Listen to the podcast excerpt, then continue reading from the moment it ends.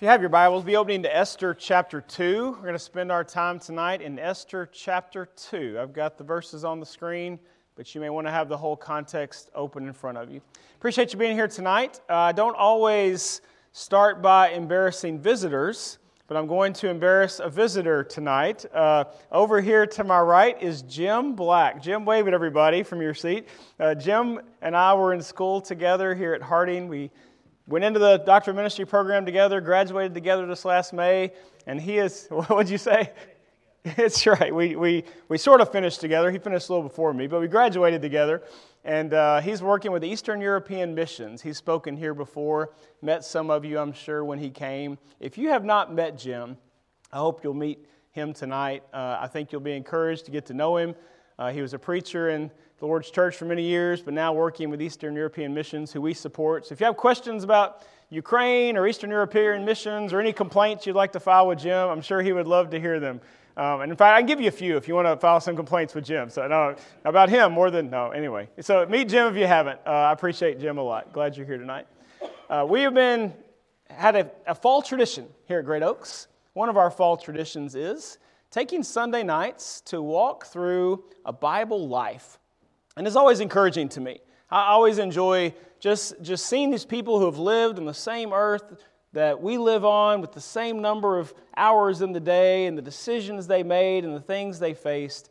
It's always an encouraging study. And you always notice some things as adults that maybe you didn't notice as kids when you walk through these uh, Bible lives and, and Bible classes, perhaps, if you grew up going to church. And so last week we began talking about the life of Esther. We're spending our Sunday nights looking through Esther. This is where she fits in the Bible timeline. Uh, someone even asked this in class this morning, but you see there at the top of this of this chart, Jerusalem is destroyed in 586 BC. It's BC, so we're counting down, remember. And the return has already started. The temple has been rebuilt in 516 BC, 70 years later, just like Jeremiah prophesied the exile would last. But Ezra and Nehemiah have not gone back yet. So Esther's book, the book of Esther, happens in between the finish of the temple rebuild and that big first wave that went back to Jerusalem, and then Ezra coming and Nehemiah coming. It does make me wonder. Remember Nehemiah? Uh, he worked as cupbearer in Susa with the, the king of Persia, which we'll see here in just a second. That's where Esther is at, in Susa. And so it makes me wonder if they might have known each other somewhere along the way. It makes me wonder if surely Ezra and that group knew who she was um, and so there's, there's perhaps some connections there, but that's where she happens in the biblical timeline. And one of the things Christians have always loved about Esther, God's people have always loved, is in Esther's life, you see God connecting events in this very background sort of way. And that's a living out of Romans 8:28. One of the favorite verses in all scripture. We know that God causes all things to work together for good to those who love God, to those who are called according to his purpose. God can cause all things to work together. Um, we saw last week in Esther chapter 1, doesn't look like a lot of God is happening there. You have the king of Persia who, uh, who, who is drunk at this big party where, where he's, he's invited all his important people and then he invites everybody in the kingdom for seven more days. And, and he's drunk and he, he wants his wife, the queen, to come in and show off how beautiful she is. She says, I'm not coming. And so he goes to ask his advisors, and his advisors are not very wise. They say, if she's done this, every wife will start disobeying their husbands and being unkind to their husbands and disrespectful. So we've got to punish her and make this very public announcement. And so that's what they decide to do. Doesn't look like a lot of God is going on there. But God is going to be able to use even foolish, silly decisions like King Ahasuerus, also known to history as Xerxes, like his decisions to put pieces in place for things to happen at just the right time.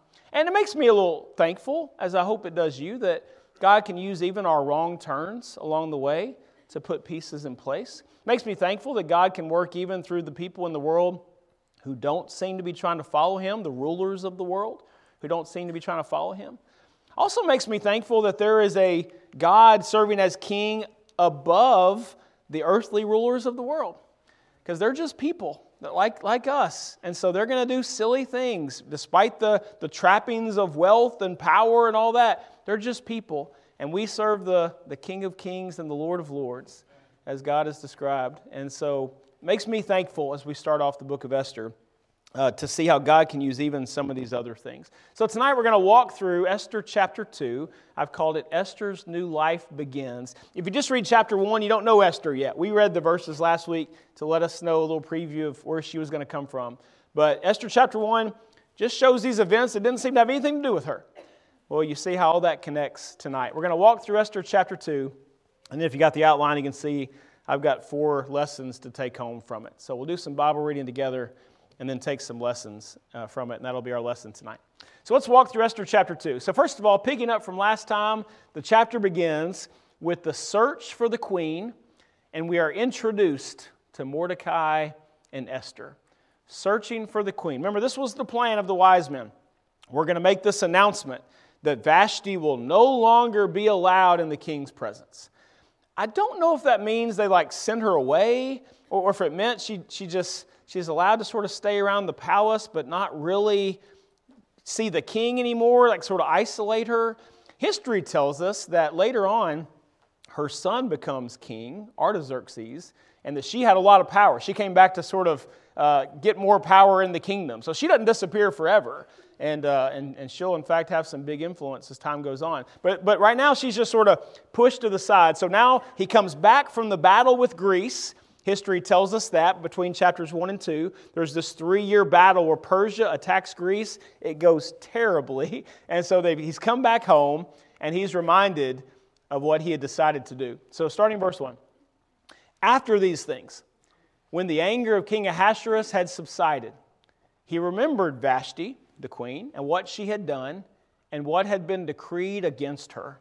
So we're back home, we're, we're catching up on what's going on. They hadn't got around to it yet. Then the king's attendants who served him said, Let beautiful young virgins be sought for the king. Let the king appoint overseers in all the provinces of his kingdom, that they may gather every beautiful young virgin to the citadel of Susa, to the harem, to the custody of Hegai, the king's eunuch, who is in charge of the women, and let their cosmetics be given them. Stop there just a second. You do notice sometimes I think people portray Esther's uh, Esther becoming queen as if there was some Miss America pageant, and I, and I understand you know there's some connections here, but this doesn't seem like something that people applied to be part of. They, they send people out to go find the ladies who are going to be pulled into this situation. This isn't something that Esther would have had much say in, uh, or anybody else for that matter. And let's be clear this type of thing is not something in general that God approves of. Like, God doesn't approve of, of a harem, a bunch of women for the king to have. Uh, remember Solomon? Well, God's very unhappy with Solomon because he multiplies wives to himself like the law of Moses had said God did not want the king to do. So this is God, God's plan from the very beginning, as Jesus would affirm, was for one man and one woman to be married for life. That, that was always the plan. And so this is a, another worldly messing up of all that. But that's, again, God is going to use these wrong turns and bad decisions to bring about something for his plan. But this is the plan. We're going to go all over.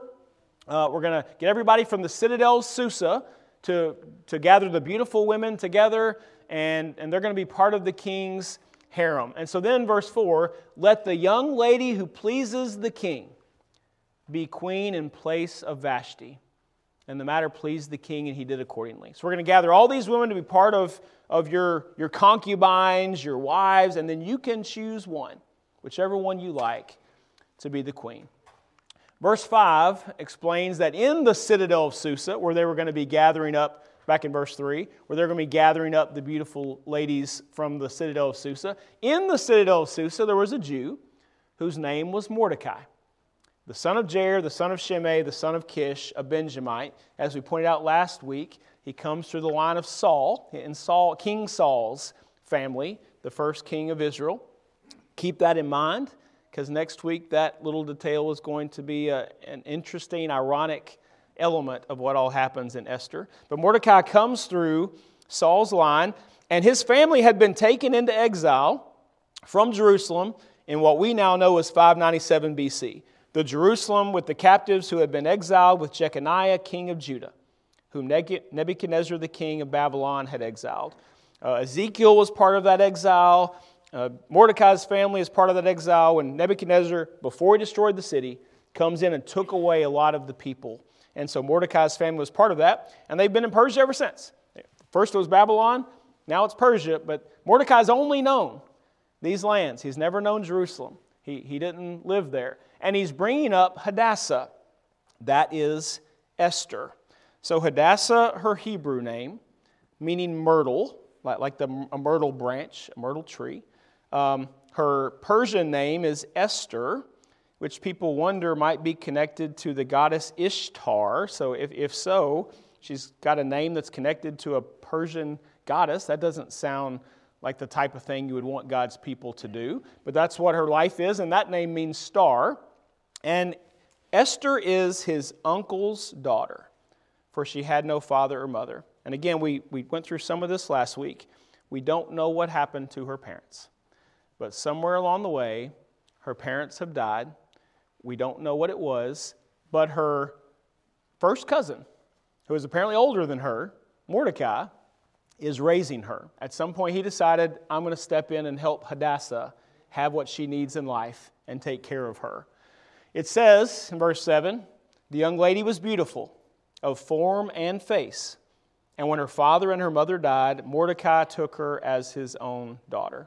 So you see that there. She's beautiful, and that's the connection to what's happening. They're gathering up all the beautiful women to be part of the king's harem and, and she's a beautiful woman. So then let's continue into some new stuff tonight. Esther is then taken to Hegai's custody. Who is Haggai? We'll meet him here in just a second. With the other women for the harem. So again, I don't think this is something where Mordecai and Esther put her name in a, in a hat and said, hey, we'd like to volunteer. I don't think that happened. I think the guys are going around to find the, the beautiful women, and she is taken.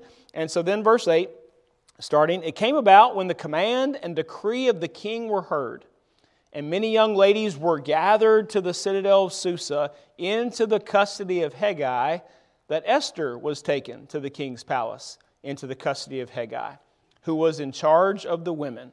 So he put him in charge of getting these women ready for, for their becoming married to the king as a concubine. Now, the young lady pleased him, pleased Hegai, the guy who's in charge, and found favor with him. One thing you'll notice that comes up several times in this chapter we're just meeting Esther. Everyone who meets her is impressed with her. Everyone who meets her comes away thinking, that's, that's somebody special. I think it went deeper than she was a beautiful woman, and we'll, we'll talk about that as we go along. But so he recognizes her. She finds favor with him. He quickly provided her with cosmetics and food, gave her seven choice maids from the king's palace, and transferred her and her maids to the best place in the harem. Now, again, she's not officially you know, married to the king yet, but they're, they're getting these ladies ready for this. I just wonder what's going through her mind.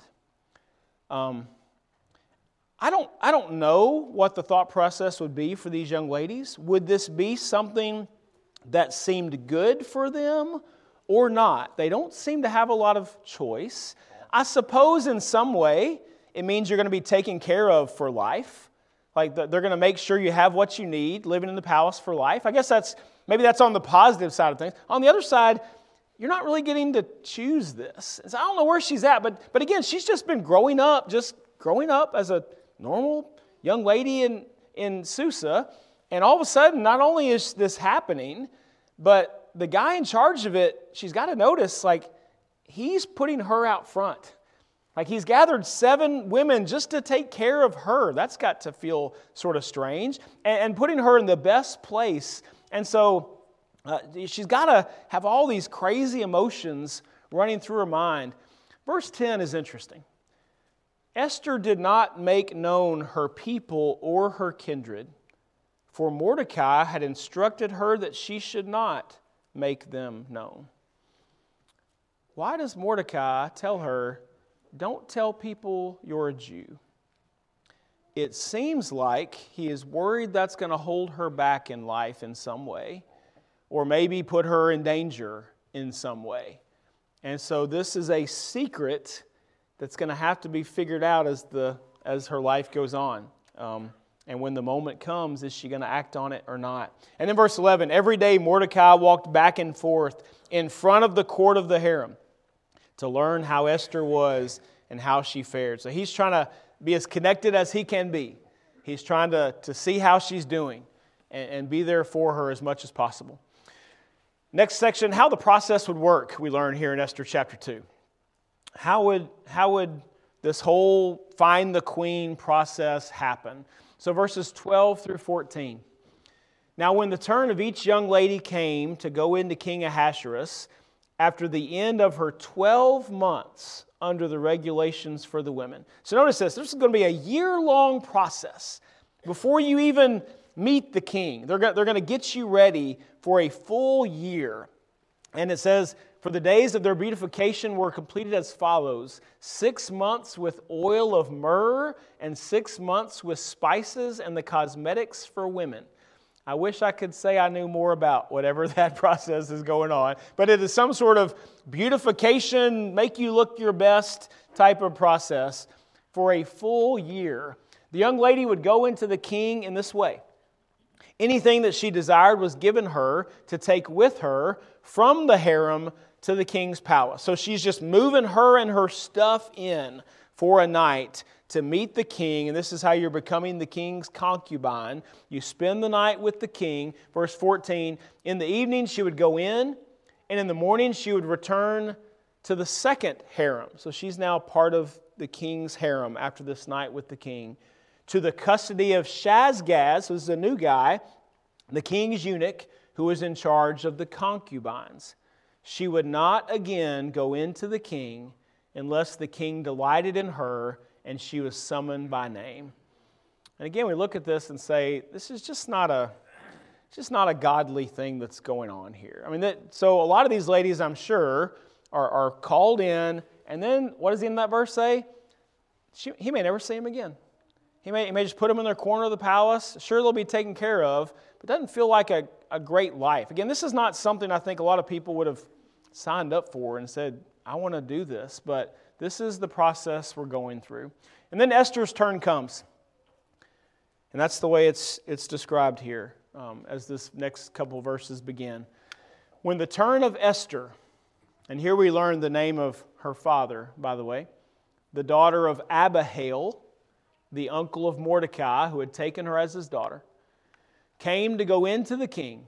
She did not request anything except what Hegai, the king's eunuch, who was in charge of the women, advised. Notice that he's still trying to help her.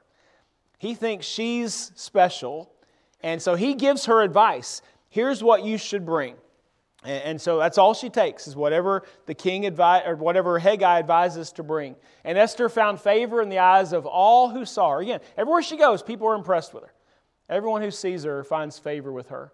So Esther was taken to King Ahasuerus to his royal palace in the tenth month, which is the month Tebeth, in the seventh year of his reign. That is four years after things happened with Queen Vashti. So Again, those wars with Greece have happened. We've had 12 months of, of making you look as nice as you can look, and then, and then she goes in to the king. And then we have celebrating the new queen. It works out well for Esther because she becomes the queen. It probably didn't work out well uh, for many of the others, surely some of whom maybe never saw the king again or had any sort of um, influence in the kingdom or anything. Verse 17 The king loved Esther more than all the women, and she found favor and kindness with him more than all the virgins, so that he set the royal crown on her head and made her queen instead of Vashti. And then what does King Ahasuerus do? Well, he does what he always does. He throws a banquet, throws a party, just like he did last time. Then the king gave a great banquet, Esther's banquet, for all his princes and his servants. He also made a holiday for the provinces and gave gifts according to the king's bounty. You'll find out banquets are a big deal in Persia. And, and Esther is going to remember that when, when her time is going to come to step up for God. But so he throws a banquet for her, and they're throwing gifts. They're having a, a holiday all over the Persian Empire. She's got to be thinking, what in the world is happening? My life is going in such a different direction than I thought it would ever go. um, but she is now queen of the most powerful country in the world. Uh, what, still, even after its not so great battle with Greece, one that stretches from India to Africa, and she is queen. Everybody's celebrating her all over the Persian Empire. And then the last thing we see in chapter 2, before we try to take some lessons home from this, we find out Mordecai's position. Um, he's in the citadel in Susa for a reason, uh, because he's, he's got a special role uh, serving the king in the government. And he informs the king of a plot against him. This will become important as again the story goes on. So, first of all, verse 19 says, When the virgins were gathered together the second time, so this is the second harem, then Mordecai was sitting at the king's gate. We might read that in English and just say, So he's just sitting down at the gate. Well, sitting at the king's gate meant something. Uh, it's a phrase used to describe Daniel, Daniel chapter 2. He sat at the king's gate. What that meant was the gate was where the important power things happened. That's where deals of business were made. That's where laws were often made. And so Daniel sat at the king's gate uh, when Daniel served uh, in the, the nation of Babylon. And so Mordecai is doing the same thing. He's got some sort of government role sitting at the king's gate. He's not just there just as a guy, like he, he's, he's got a, an important role to play here. And so, verse 20, though, Esther had not yet made known her kindred or her people. Second time we've seen this. Even as Mordecai had commanded her. For Esther did what Mordecai told her, as she had done when under his care. So she's still listening to Mordecai. Keep that in mind. In those days, while Mordecai was sitting at the king's gate, so while he's serving the king, there's these two officials, Bigthan and Teresh two of the king's officials from those who guarded the door. I don't know what that means, those who guarded the door. Um, people have different guesses. Maybe, they're, maybe it's just what it sounds like. They stand at the door and they, they oh, who gets in, who, gets it, who doesn't get in. Uh, they're bouncers, what we would call it, perhaps. Maybe that's what's going on. But these two guys, they become angry and sought to lay hands on King Ahasuerus. So they're close enough in, in the circle that, hey, we, we can find a time to kill the king and we're not being treated right or something. They're mad about something. And so we're going to kill the king. Well, the plot becomes known to Mordecai. Don't know how he knew. I wish we knew more about that. Did Mordecai overhear it? Did someone else tell him? Is he just paying attention and says, hey, this doesn't look right? But somehow Mordecai finds out about it. He tells Queen Esther, and Esther informed the king in Mordecai's name.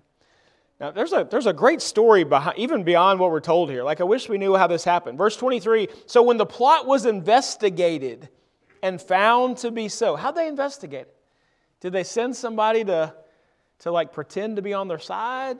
Uh, did, did, they, did they let the plot happen, but maybe move the king and just see if they were actually going to do what they said they were going to do? And the guys rush in and the king's not there, and they, hey, what, what are you doing here? Uh, you're doing exactly what we thought you were. I wish I knew how they investigated it. But the plot was investigated and found to be so. They were both hanged on a gallows, and it was written in the book of the Chronicles in the king's presence, not the Old Testament book of Chronicles, written in the king's chronicles, the Persian king's chronicles. That, again, is going to become important as you see all the events come together. All these things are slowly happening, and God's going to use them all, good, bad, and in between, to bring about his plan. So that is Esther chapter 2, and we will see next week. Um, we're doing this over seven weeks, um, mostly just chapter 3 next week. We'll see things get a little scary uh, in chapter 3. But this one, all about Esther's new life, and right there, helping the king, which will become important.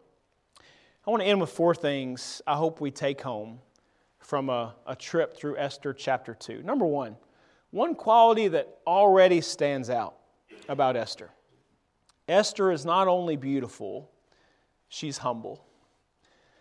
You see that come up in little hints throughout Esther chapter 2. For example, when Hegai tells her, Hey, here's, here's all you should bring in as you go meet the king, she's listening. She's teachable, she's coachable. She, she's not saying, Hey, I'm the one. I'm the one who knows what I'm doing here. I don't, I don't need your help. Uh, I, I think I'm smarter than you are. She's, she's listening to him. When Mordecai says, don't tell people who you are. Now, whether she should have listened or not, I guess we can have that discussion. But she listens. She's listening to Mordecai. She, she's not, uh, in fact, verse 20 went on to say, at the end of that verse, Esther did what Mordecai told her as she had done when under his care. So she is now queen, and she's still listening to her, her dad, the one who's raised her. Um, you say, Good grief, my, my kid got a, got a boyfriend or girlfriend. They became unsufferable, wouldn't listen to anything I said. Well, she, she is the queen, and she's still listening. She's still humble. She's still listening to, to what, the, what Mordecai is telling her. So she's not, she hasn't let this change her. She doesn't become queen and stop talking to people. She doesn't become queen and think she's bigger than everybody else. Uh, there's, there's pros and cons in Esther's life. The, the hiding who she is, not a great thing. Um, you might even say, I don't know how you would stop it, but she's not supposed to marry someone who's not an Israelite. That's not a, it's not a great thing. But she is humble, and, and we'll see her step forward in her faith when the time comes. Uh, on top of that, everybody, again, everybody who sees her likes her. I don't think that's just because she was beautiful. I think there's something about her. The passage that Gary read right before I got up here, 1 Peter chapter 3, verses 3 and 4, um, talking to ladies, but um, there's an application here to guys too as well. He says, Your adornment must not be merely external. Don't let what you're wearing just be what you're wearing. Don't let it just be braiding the hair, wearing gold jewelry, putting on dresses. Let it be the hidden person of the heart with the imperishable quality of a gentle and quiet spirit, which is precious in the sight of God. Don't let who you are just be what you look like. That's a great message, isn't it? Guys and girls, we all need to hear that. Don't let what you look like be who you are. One of my good friends in college, he had this description he would use every now and then. We thought it was funny. We probably thought it was funnier than it was, but we, but we thought it was, we probably laughed more than we should have. But uh, every now and then he would say, um, Yeah, I met this, met this girl tonight, and uh, she was really pretty until she opened her mouth. and we just thought that was the funniest thing. we, we would laugh about that a lot. But what, what he was saying there was, like, she was beautiful on the outside, but then, like, who she was wasn't real pretty. Maybe she talked ugly. Maybe you could tell faith wasn't part of her life. Maybe she was self centered. But, but there, were, there were different, but that's how he would describe that. And we always thought it's funny. Don't, don't, don't be someone who, who just looks pretty on the outside. Like, make, make, make who you are. Um, as 1 Peter 3 3 and 4 says, like, let the hidden person of the heart be what, what's really attractive, what's, what's really special about us, hopefully, is who we really are, not just what we look like. To Esther's credit, she's beautiful, but that's not what's most impressive about her. Um, there's a humility about her as well. Number two, I think we learned the temptation to hide who we are. I don't know why Mordecai's family didn't go back to Jerusalem with the 50,000 that went back to, to rebuild the temple. Uh, I don't know why. Um, I don't know you know, his whole life is Persia, so he may not know why either, why the family didn't go back with the other Jews. But for some reason, he's telling Esther, don't tell people you're a Jew. And verse 20 again, it says it twice in this chapter. Don't tell people you're a Jew. I, it seems to be, maybe it's because he thought it put her in danger, maybe, for whatever reason. Um, or maybe he thought it would hold her back. Sometimes we also are tempted, as God's people, to sort of hide who we are, thinking that maybe it may, it may hold us back in some way. Sometimes our young people, and, and a lot of them are, are at the youth um, area wide tonight, but we've all been through those, those teenage years where maybe you felt like, well, if people know I'm, I'm a Christian, maybe they might make fun of me. Maybe they might think it's uncool. Maybe they might not want to be as good a friend with me. Maybe they not want to be my boyfriend or girlfriend anymore because I'm, I'm just, Christianity's going a different direction than a lot of the world is. And maybe throughout our lives we can feel a little bit of that social pressure. Maybe in your job you might be worried for people to find out just how important faith is. I hope we can all recommit ourselves to say, I'm not going to be ashamed of who I am. And who I am is a follower of Jesus Christ. That doesn't mean I'm going to be unkind about it. That doesn't mean I'm going to shove it in people's faces. They got to make their own decisions about faith, but I, am not going to hide it. One of the great passages in the Sermon on the Mount is that salt and light passage that Jesus describes his people. But as he gives that description, don't miss the warnings here. That he gives these warnings about you're going to be tempted to not let salt and light be what you are. He says in verse 13, You're the salt of the earth, but if the salts become tasteless, how can it be made salty again?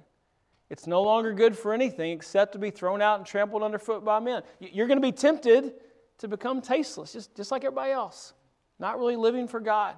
Verse 14, you're the light of the world. A city on a hill can't be hidden. Nor does anyone light a lamp and put it under a basket, but on the lampstand. And it gives light to all who are in the house. He says, You're going to be tempted sometimes to take your light and just sort of hide it. Just sort of put a basket over it. I don't want, I don't want people to know this is who I am. Jesus says that, that doesn't do anybody any good. He says, Let your light shine, verse 16. Let it shine before people in such a way that they see your good works and glorify your Father who's in heaven. They see your light, they don't glorify you for it, they glorify God. Do it in such a way they glorify God, not you. And so we're going to be tempted sometimes. Jesus acknowledges it. You're going to be tempted to, to hide that you're supposed to be salt and light. Let's recommit ourselves. To Esther and Mordecai's credit, when the moment comes, are we going to stand with God's people or not? They're going to step forward. And sometimes we got to have our own moments where we have to decide am I going to stand with God or not? Or am I going to be scared of it? Am I going to hide it? Let's not hide it. Let, us stand with God and trust He's going to bless us along the way. Number three, I hope we notice becoming queen will not be Esther's biggest highlight. this is not the end of the book. This is chapter two. There's 10 of them. Uh, that, I, I think we might have if we were just looking for a nice short fairy tale, I guess chapters one and two would have been a nice short fairy tale. That's not what this book is after. It's after bigger things, bigger things than just becoming queen. Um, I, I, wonder, I'm, I'm just curious historically. Maybe we can ask God when we get to heaven. I wonder how much some of our later stories, like Cinderella or whatever, you know, were based on this type of, uh, this type of thing that happened back in the Persian Empire. Um, but, but it's, not just a, it's not just a fairy tale. This isn't the curtains closed and Esther became queen, and good for her. What we see, this is just another way God's arranged events. And He's got bigger purposes in mind for these events. If you think about it, there's a lot of parallels with Esther and Joseph. And Joseph, in the same way, he, he's someone who's, who's just a guy, and, and events lead him to having a very powerful place in Egypt. But that's not the point of, of, Joseph's life. God didn't put Joseph there just so he could say, Look, I'm the second most powerful person in Egypt. There was a bigger purpose in God's plan for his people. And if Joseph had stopped being who he was, that plan never would have happened. And the same is true of Esther. God has put Esther in a place where she can make a difference for God's plan and God's people. But if she will decide not to be who she is, it's not going to happen. We never know her name. But since she will be who she should be, we know who she is. She becomes a, a, hero of faith for God's people. But it's not just about, hey, Esther became queen. It's about this is how God has put her in a place to actually live for Him. I hope, I hope as God moves us around in life, and sometimes that's the way it feels more than, more than us, you know, giving God our choices. Um, sometimes it feels you can look back and say, you know, God, God opened this door, not this one. He opened that door, not this one. As God moves us around in life, and as you get to wherever God leads you, don't let your, your life highlights just be that you were there. Let it be that you lived for God there. Because if you will live for God there, that's where you'll find out, oh, this is why God wanted me to be here. We mentioned Paul this morning in Philippi. Paul didn't want to be in Philippi. He's trying to get to other places. But, but hey, Lydia becomes a Christian. The jailer becomes a Christian. Oh, here's why God wanted me here. If I shine my light here, that's when I see, hey, God, let the plan come together. So don't just let it be about the stuff.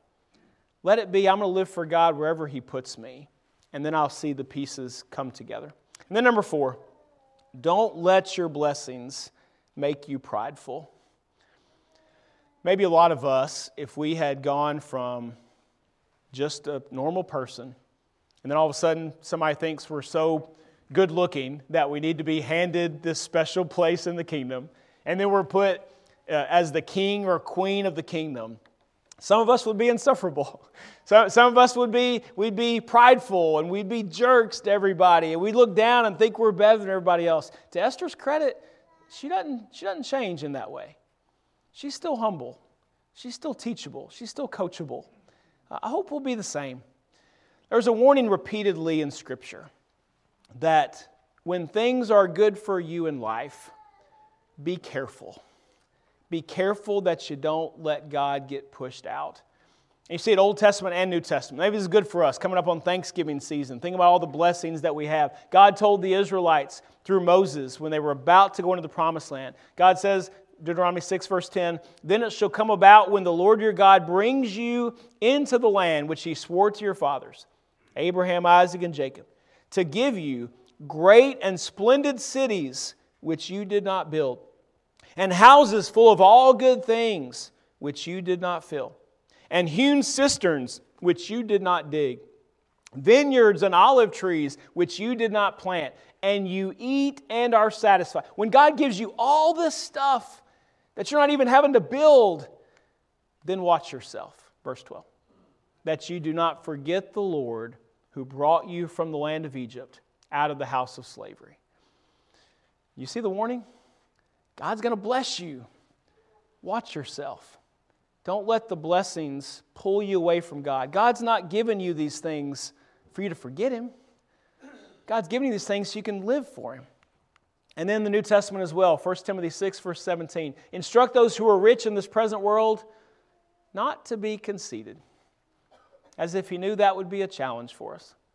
If, if we're given all the blessings, maybe we're tempted to be conceited. He says, Don't fix your hope on that stuff, fix your hope on God. Esther doesn't let the blessings change her, and I hope we won't either, wherever God puts us in life. Hear the biblical warnings. Don't let God get pushed out by your blessings. So, all sorts of hopefully challenging good things as we walk through Esther's life. What, what time is it in our life? There's a lot of things you could be working on in your life right now. A lot of things. So, and, and some, a lot of things that are good, some things that are not so good. But who we are is what I hope we're really working on. Not just what we look like, not just what our list of accomplishments is, not just what our paycheck is, not just what our bank account is. What, what I hope we're working on is, is deeper things. Like, like, am I right with God? Am I more like God today than I was this time last year, or am I less like God than I was this time last year? Which direction is my faith moving? I guess my final encouragement tonight, just like we saw in Esther, what she looked like wasn't just who she was. Let's make sure we're growing in godly character. Don't just work on the surface stuff. Make sure you are becoming more like Jesus Christ. Make sure you're focusing on that, making that a big part of your life.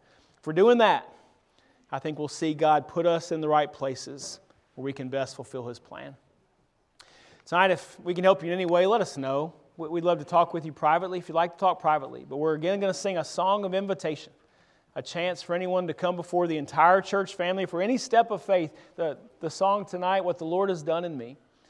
We would love to see God give you salvation through Jesus tonight. If you've been thinking about becoming a Christian, maybe this is your night to put on Christ in baptism. Confess your faith in Jesus. Have your sins washed away. Or maybe there's any sin in your life you'd like to get out. We'd love to pray for your forgiveness. We'd love to pray for strength for whatever you're facing. If we can help you in any way publicly tonight, you're invited to come to the front now while we stand and while we sing.